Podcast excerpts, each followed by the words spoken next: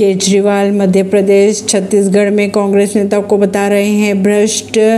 कैसे चलेगा गठबंधन? सवाल उठाए। कांग्रेस वर्किंग कमेटी की बैठक की अगर बात की जाए तो शनिवार को हैदराबाद से शुरू हुई और रविवार यानी 17 सितंबर को खत्म हो गई। इस मीटिंग में आपकी गतिविधियों को लेकर कई नेताओं ने अपनी नाराज़गी ज़ाहिर की।